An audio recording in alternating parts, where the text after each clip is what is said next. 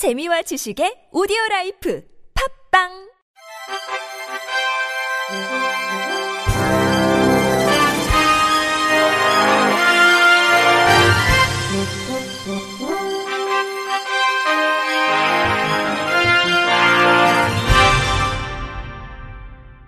청취자 여러분 안녕하십니까? 1월 넷째 주 주간 KBIC 뉴스입니다. 교육부가 올해 업무 계획을 발표했습니다. 이 가운데 장애 학생에 대한 내용을 살펴보면 먼저 유아, 초등 저학년, 특수학교급 학생이 우선적으로 등교할 수 있도록 지원합니다. 이를 위해 과밀학급 해소, 협력 수업을 위한 교사, 방역 인력 배치를 우선 지원할 방침입니다. 또 3월부터 대학 연계 지원 프로그램을 시범 운영하며 방과 후 활동 제공 기관과 연계한 교육 활동을 지원할 계획입니다.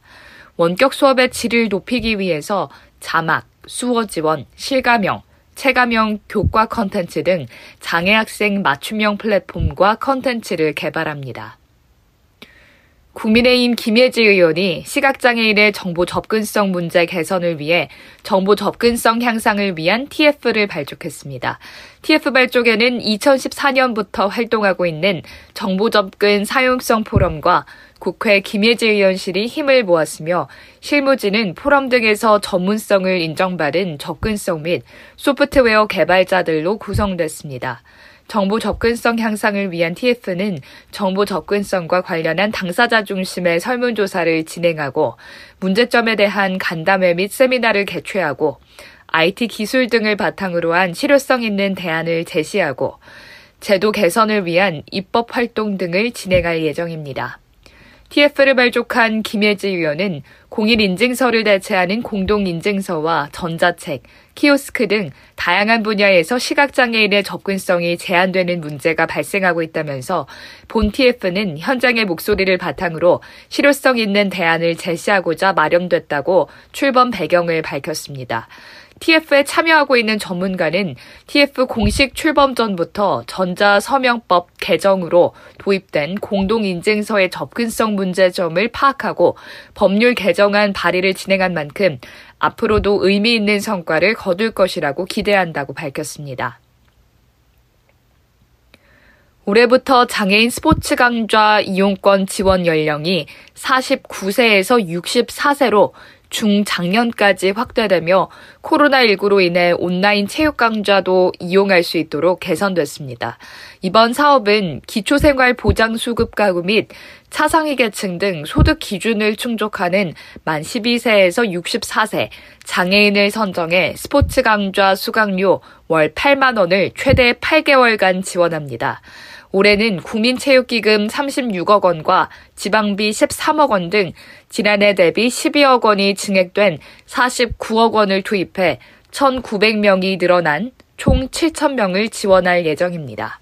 국민체육진흥공단은 오는 2월 2일부터 18일까지 누리집을 통한 장애인 스포츠 강좌 이용권 대상자 신청을 받고 3월부터 이용권을 사용할 수 있도록 준비할 계획입니다.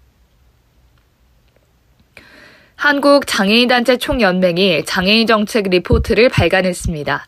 이 가운데 지난해 장애계 주요 추진 과제로는 총선에서 비례대표 당선권 배치 촉구 성명 등을 통해 장애계 결의와 요구의 목소리를 전달해 정당별 비례대표 후보 선정과 국회 진출을 도모했고 총선 장애인연대를 통해 장애 유형별 직능별 총 41개 전국 지역연합단체 참여 공약 수렴 및 과제별 정책 요구안을 확정해 각 정당에 전달했습니다.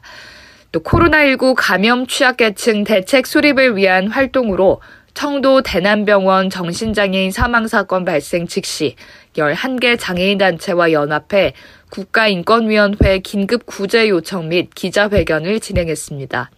이 밖에 장애계 5대 활동 과제로는 장애인 탈시설 및 지역사회 통합돌봄 체계 구축, 장애인 권리보장법 제정 입법 활동, 장애인 건강권 보장을 위한 정책 개선 활동, 정부 장애인 정책 종합계획 추진 점검 및 차기 과제 도출, 고령 장애인 소득 일자리 지원 정책 마련 요구 활동을 선정했습니다.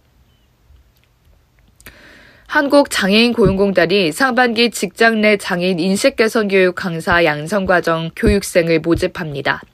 상반기 강사 양성 과정은 3월부터 6월까지 각 기수별 50명을 정원으로 해서 총 7개 기수가 운영됩니다. 교육은 실시간 쌍방향 소통이 가능한 화상 강의 시스템을 통해 총 닷새간 진행됩니다. 교육을 듣고 필기평가와 실기평가에 모두 합격하면 직장 내 장애인 인식 개선 교육 전문 강사로 활동할 수 있습니다. 참여를 희망하는 사람은 강의 활동 계획서, 화상 학습 동의서 등 제출 서류를 구비해 직장 내 장애인 인식 개선 교육 포털을 통해 다음 달 17일까지 온라인으로 신청하면 됩니다.